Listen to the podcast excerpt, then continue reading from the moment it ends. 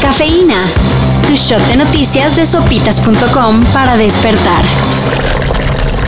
De un solo jalón, la FGR informó que abrió carpetas de investigación contra Samuel García y Adrián de la Garza, ambos candidatos a la gubernatura de Nuevo León. En el caso de de la Garza del PRI, será investigado por llamar al voto femenino a cambio de apoyos económicos. Samuel García de Movimiento Ciudadano está en la mira por utilizar recursos de origen ilícito para fines electorales. e Incluso está involucrada su esposa, Mariana Rodríguez.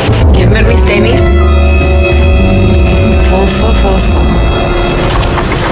Luego de tres días de haber sido sustraídos de su domicilio en Jalisco, fueron encontrados sin vida los hermanos González Moreno. El lamentable hallazgo fue confirmado por la Fiscalía del Estado, la cual maneja como hipótesis del crimen un ataque directo del cartel de Jalisco Nueva Generación o simplemente una confusión. Este es un nuevo caso que muestra el nivel de violencia que se vive en Jalisco y el país en general.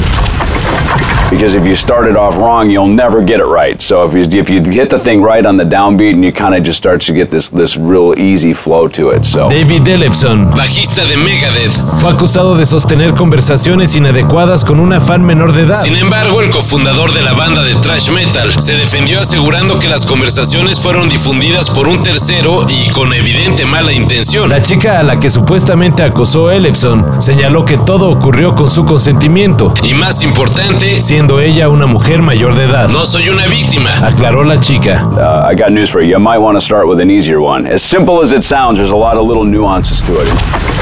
Juventus anda mal y de malas. Era un partido con todos los tintes de legendario.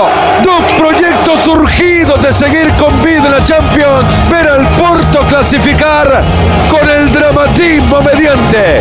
Fue eliminado de la Champions en cuartos de final. El fin de semana el Milán lo goleó 3-0. Y ahora existe la posibilidad de ser expulsado de la Serie A de Italia para la siguiente temporada. ¿La razón? A pesar de que la Superliga de Europa no duró viva ni dos días, la vecchia señora todavía no se ha desligado por completo de ella. ¿Y por qué? Pues quién sabe. Pero no debe tardar en tomar una postura clara, o se queda sin torneo.